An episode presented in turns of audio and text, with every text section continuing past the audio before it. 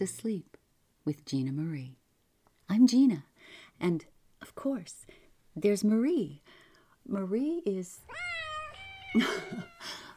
feeding two cats now. Thanks for being with me again. Classic short stories from wonderful authors will always be right here for you, and thank you for liking, commenting, and subscribing. I am very lucky and very honored to have a great number of listeners from around the world. And I hope you all will indulge me just a little this week because I once again want to present a story about our very American holiday, Thanksgiving. Yes, it's that time already. Well, for this occasion, I've called on an American author known for his endings with a twist. That was all you needed to know, I bet. Yes, it is.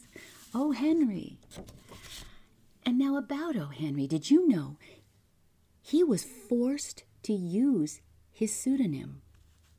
He had to. His name was William Sidney Porter, but he had to use that pseudonym because he started his writing career in prison. How did this well known novelist, poet, and very prolific writer of short stories get himself into that situation? Well, here's how. William Sidney Porter, known as a nice, unpretentious guy, was born at the peak of the Civil War in North Carolina. And he was licensed as a pharmacist at the young age of 19. He then moved to Texas where I guess they didn't have pharmacies because he worked on a ranch. And he fell in love, and after marrying this love, and after the birth of their daughter, he took a job as a bank teller. Hmm. A shortage of $5,000 at the bank was the beginning of real trouble for Mr. Porter. He could never precisely explain the whereabouts of that money. And of course, he was accused of embezzlement. The accusation, it was too much for him. He abandoned his wife and child and fled to Honduras. Now, don't think unkindly of him because he returned immediately when he found out about his wife's illness. And he stood trial and he was sentenced to five years in prison. And then his wife died of tuberculosis at just 29. With time off for good behavior, William Porter, now O. Henry, continued the writing career he'd started in prison. Oh, and he carefully guarded his secret. He moved to New York City where he wrote for several magazines, turning out at least one story per week. He was very successful, but he refused all interviews and all photographs. Now we know why. Despite his popularity, you know, he never really made much money. The stress got to him, and he turned to alcohol. He died at age 47 of cirrhosis of the liver. Today, the O. Henry Award is still given annually to short stories of exceptional merit. And also, today, I have two O. Henry tales for you. In our first, our author includes some random thoughts about Thanksgiving. See what you think and let me know. Canada and the U.S. both celebrate Thanksgiving. Canada has been celebrating since 1879, and the U.S. started our tradition in 1789 when George Washington decided we all should be thankful for our Constitution. Well, let's see what our author is thankful for. Published in 1907, tuck in everybody for O. Henry's. 2. Thanksgiving Day, Gentlemen.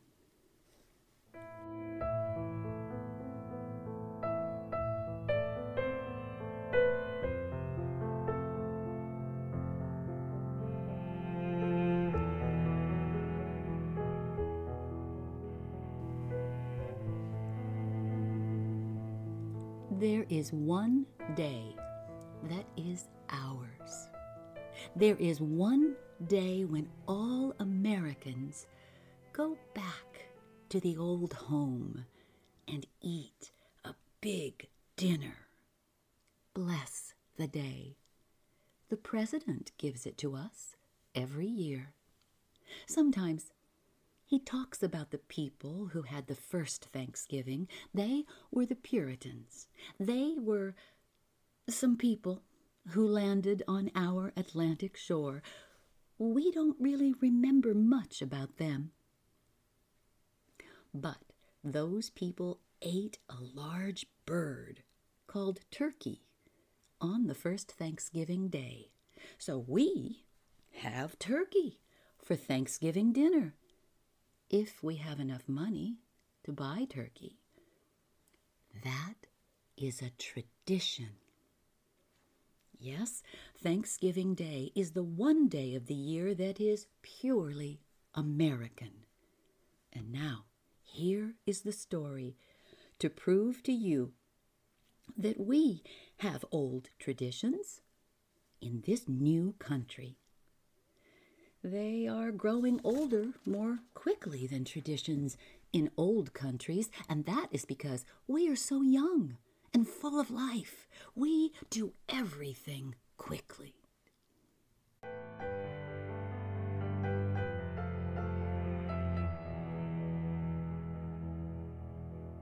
Stuffy Pete sat down on a seat in the New York City Park named Union Square. It was the third seat to the right as you enter Union Square from the east. Every Thanksgiving Day for nine years, he had sat down there at one in the afternoon. Every time things had happened to him, oh, they were wonderful things. They made his heart feel full of joy. And they filled another part of him, too. They filled the part below his heart. On those other Thanksgiving days, he had been hungry. It is a strange thing. There are rich people who wish to help the poor, but many of them seem to think that the poor are hungry only on Thanksgiving Day. But today, Pete was not hungry. He had come from a dinner so big that he had almost no power to move. His light green eyes looked out from a gray face on which there was still a little food. His breath was short. His body had suddenly become too big for his clothes. It seemed ready to break out of them. They were torn. You could see his skin through a hole in the front of his shirt. But the cold wind, with snow in it, felt pleasantly cool to him for Stuffy Pete was overheated with the warmth of all he had had to eat. The dinner had been much too big. It seemed to him that his dinner had included all the turkey and all the other food in the whole world. So, mm, he sat very, very full he looked out at the world without interest, as if it could never offer him anything more. The dinner had not been expected. He had been passing a large house near the beginning of that great broad street called Fifth Avenue. It was the home of two old ladies of an old family these two old ladies had a deep love of traditions. There were certain things they always did. On Thanksgiving Day at noon, they always sent a servant to stand at the door There he waited for the first hungry person who walked by. The servant had orders to bring that person into the house and feed him until he could eat no more. Stuffy Pete happened to pass by on his way to the park. The servant had gathered him in. Tradition had followed. Oh, Stuffy Pete sat in the park, looking straight before him for ten minutes. Then he felt a desire to look in another direction. With a very great effort, he moved his head slowly to the left. And then his eyes grew wider and his breath stopped. His feet, in their torn shoes at the ends of his short legs, moved about on the ground. For the old gentleman was coming across Fourth Avenue toward Stuffy's seat. Every Thanksgiving Day for nine years, the old gentleman had come there to find Stuffy Pete on his seat.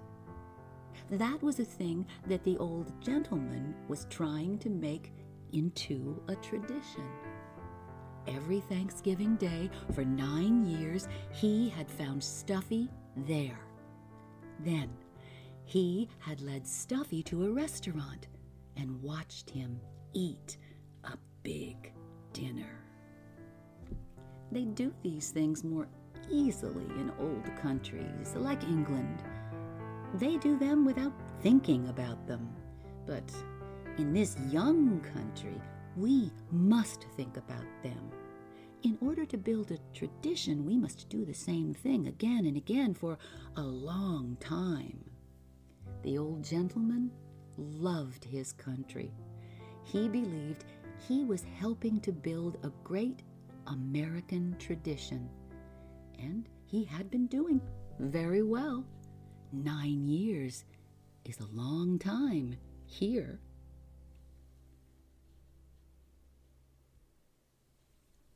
The old gentleman moved, straight and proud, toward the tradition that he was building.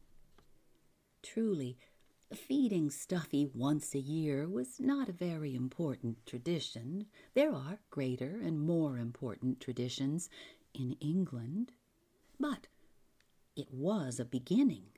It proved that a tradition was at least possible in America. The old gentleman was thin and tall and sixty. He was dressed all in black. He wore eyeglasses. His hair was whiter and thinner than it had been last year. His legs did not seem as strong as they had seemed the year before. As this kind old gentleman came toward him, Stuffy began to shake, and his breath was shorter. He wished he could fly away, but he could not move from his seat.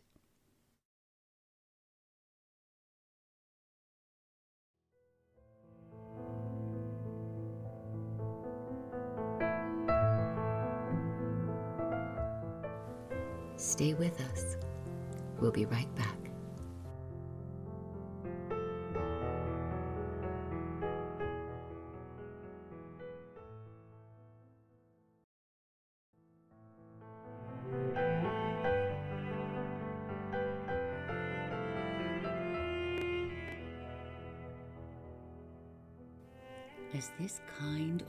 Gentleman came toward him, Stuffy began to shake, and his breath was shorter. He wished he could fly away, but he could not move from his seat. Good morning, said the old gentleman. I am glad to see that the troubles of another year have not hurt you. You continue to move in health about the beautiful world. And for that blessing, you and I give thanks on this day of thanksgiving. If you will come with me, my man, I will give you a dinner that will surely make your body feel as thankful as your mind. That is what the old gentleman said every time, every Thanksgiving Day, for nine years. The words themselves were almost a tradition. Always before, they had been music in Stuffy's ear.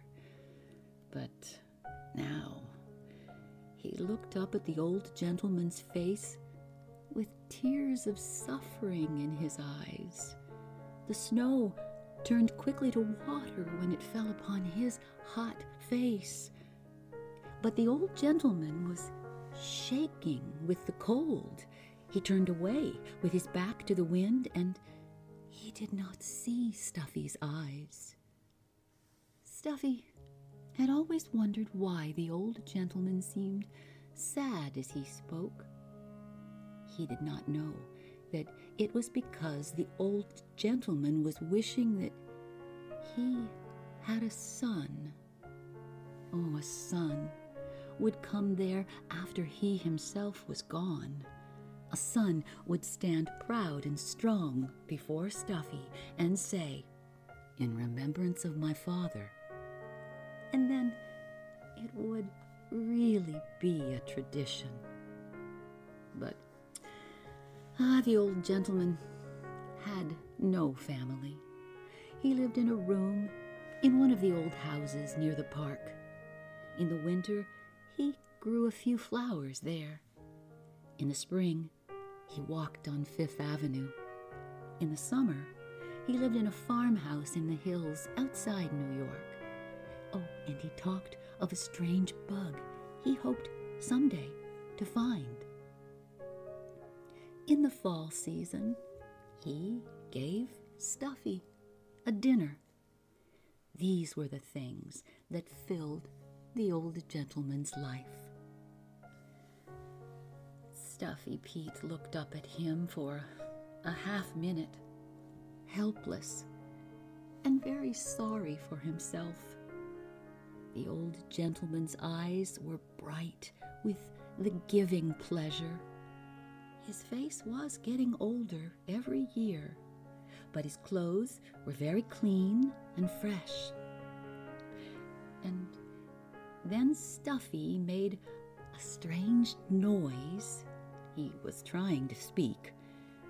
As the old gentleman had heard the noise nine times before, he understood it.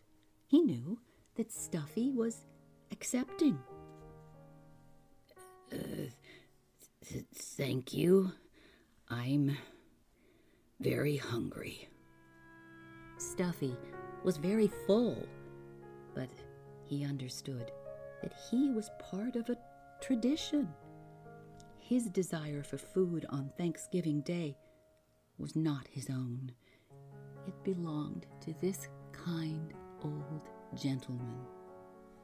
True, America is free, but there are some things that must be done.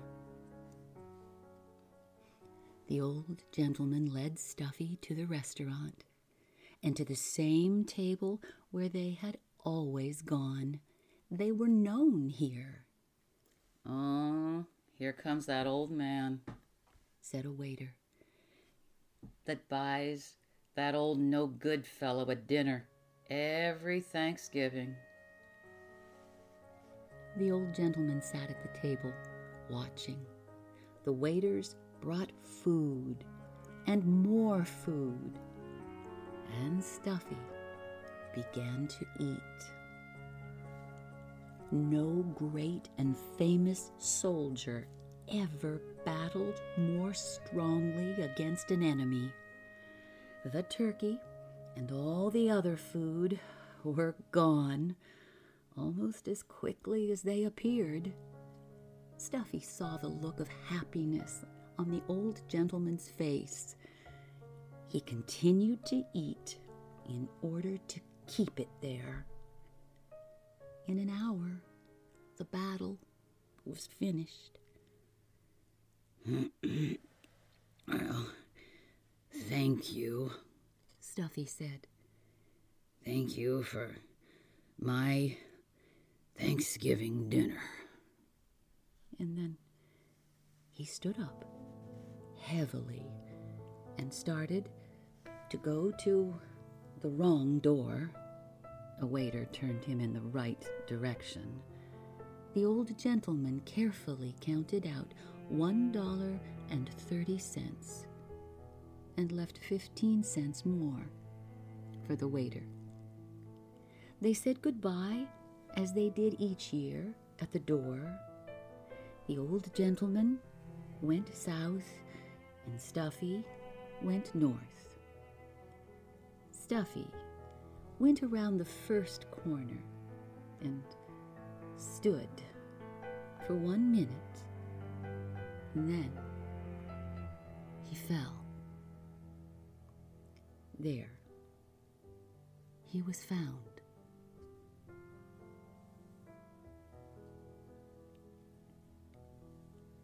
He was picked up and taken to a hospital. They put him on a bed and began to try to discover what strange sickness had made him fall.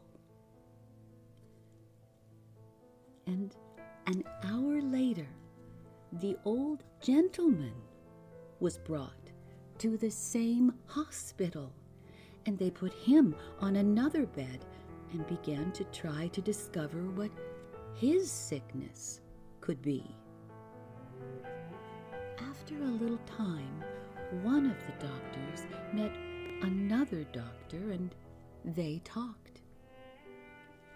That nice old gentleman over there, he said. Do you know what's wrong with him? He is almost dead for need of food. Oh, a very proud old man, I think. He told me he has had nothing to eat for three days.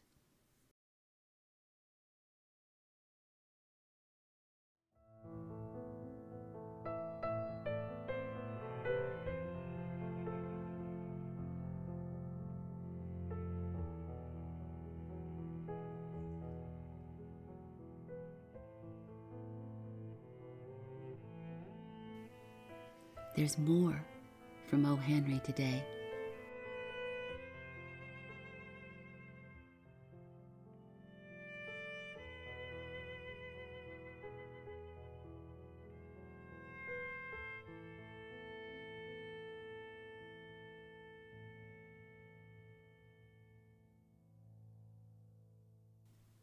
Have you ever felt like you're nothing more than a machine at your job?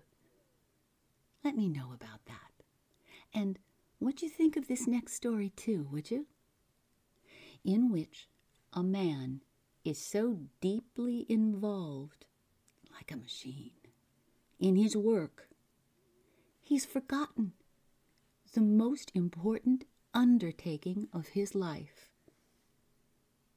Published in 1906.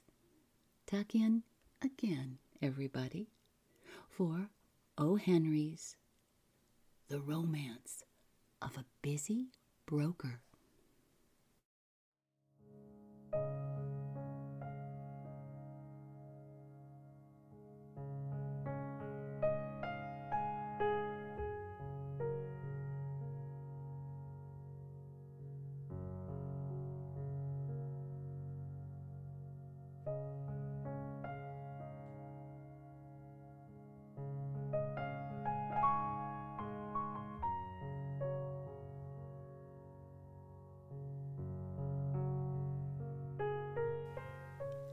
Pitcher, who worked in the office of Harvey Maxwell, broker, usually allowed his face to show no feeling. This morning, he allowed his face to show interest and surprise when Mr. Maxwell entered. It was half past nine, and Mr. Maxwell was with his young lady secretary. Good morning, Pitcher, said Maxwell. He rushed to his table as if he were going to jump over it. Then he began to look at the many, many letters and other papers waiting there for him. The young lady had been Maxwell's secretary for a year. She was very beautiful and very different from most other secretaries. Her hair always looked plain and simple. She did not wear chains or jewels. Her dress was gray and plain, but it fitted her very well. On her small black hat was the gold green wing of a bird. On this morning, she seemed to shine softly. Her eyes were dreaming but bright. Her face was warmly colored, and her expression was happy. Pitcher watched her. There was a question about her in his mind. She was different this morning. Instead of going straight to the room where she worked, she waited. She seemed not to know what to do. Once she went over to Maxwell's table, near enough for him to see that she was standing there. The machine sitting at that table was no longer a man. It was a busy New York broker. Huh? What? What is it? Anything? asked Maxwell shortly. Papers lay like snow covering his table. His eyes looked at her as if she were another machine. Mm, nothing, answered the secretary, moving away with a little smile. Mr. Pitcher, she said, did Mr. Maxwell talk to you yesterday about getting another secretary? Mm, he did, Pitcher answered. He told me to get another one. Several are coming to talk to us this morning. It's now after nine, though, and no one has appeared. Hmm. Well, I will do the work as usual, said the young lady, until someone comes to fill the place. And she went to her table. She took off the black hat with the gold green bird wing and put it away as usual. If you have never seen a busy New York broker on a busy day, you know little about men at work. Every minute of a broker's hour is crowded. And this day was Harvey Maxwell's busy day. Beside his table stood a machine, and from this came a long, narrow, endless piece of paper bringing him business news as soon as it happened. Men began to come into the office and speak to him. Some were happy, some were not. Some were in a hurry, some were full of anger. Boys ran in and out with letters for him to read and answer at once. Pitcher's face now showed that he was alive. The other men who worked in the office jumped around like sailors during a storm, and there were storms in the business world. Fearful storms. Every storm was felt in the broker's office. Maxwell moved his chair against the wall. Now he was like a dancer. He jumped from the machine to his table, to the door, and back again.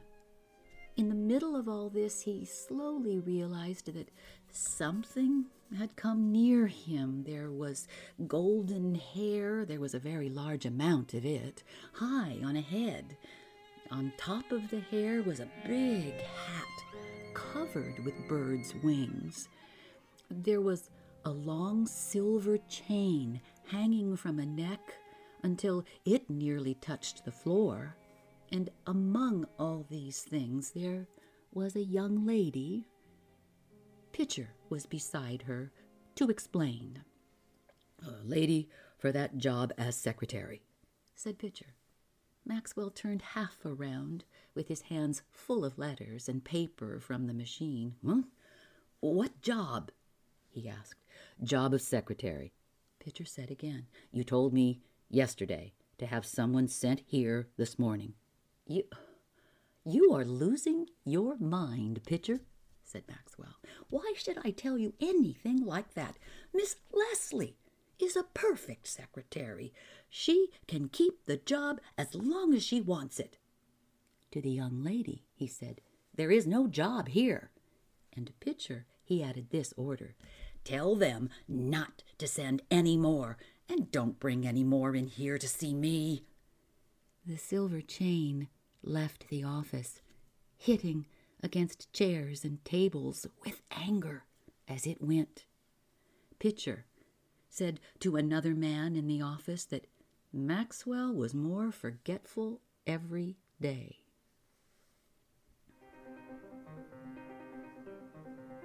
The rush of business grew wilder and faster. Maxwell was working like some fine, strong machine. He was working as fast as he could. He never stopped to think. He was never wrong. He was always ready to decide and to act. He worked as a clock works. This was the world of business. It was not a human world or the world of nature. When the dinner hour was near, things grew quieter. Maxwell stood by his table with his hands full of papers and his hair hanging over his face. His window was open, for it was the time of year when the weather was beginning to turn warm, and through the window came a soft, sweet smell of flowers. For a moment, the broker was held there without moving, for this smell of flowers belonged to Miss Leslie. It was hers, and hers only. The smell seemed almost to make her stand there before him. The world of business grew smaller and smaller. And, well, she was in the next room, twenty steps away. I'll do it now, said Maxwell half aloud. I'll ask her now. I wonder why I didn't do it long ago. He rushed into the other room. He stopped beside the secretary. She looked up at him with a smile. Warm color came into her face, and her eyes were soft and kind. Maxwell's hands were still full of papers. Miss Leslie, he began quickly, I have only a moment. I want to say something in that moment. Will you be my wife? Oh, I haven't had time to make love to you in the usual way, but I really do love you. Talk quick, please. I have to get back to my work. Oh, what are you talking about? cried the young lady. She rose to her feet and looked at him round eyed. Don't, don't you understand? said Maxwell. I want you to marry me. I love you, Miss Leslie. I, I wanted to tell you. So I took this moment when I wasn't too busy, but they're calling me now. Oh. Tell them to wait a minute, Pitcher. Won't you, Miss Leslie? The secretary acted very strangely. At first, she seemed lost in surprise. Then tears began to run from her wondering eyes. Mm. And then she smiled through her tears. And one of her arms went around the broker's neck. Oh, I know now, she said softly. It's this business. It has put everything else out of your head. I was afraid at first. Don't you remember? Harvey. We were married last evening at eight in the little church around the corner.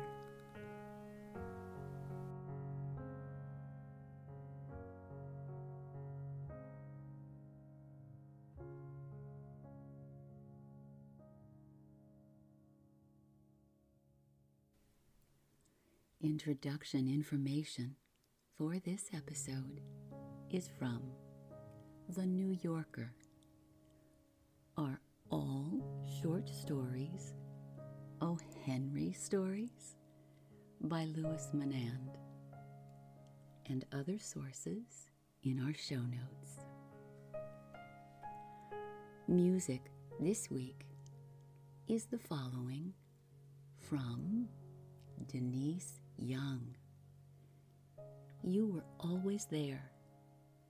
Green Mountain Meadows, something you dream of. Time alone, and falling leaves. And from Pyotr Ilyich Tchaikovsky, Opus 51, with Daniel Losevich and Stanislav Soloviev. And finally, from Johann Sebastian Bach, Prelude in C minor with Janos Sebastian.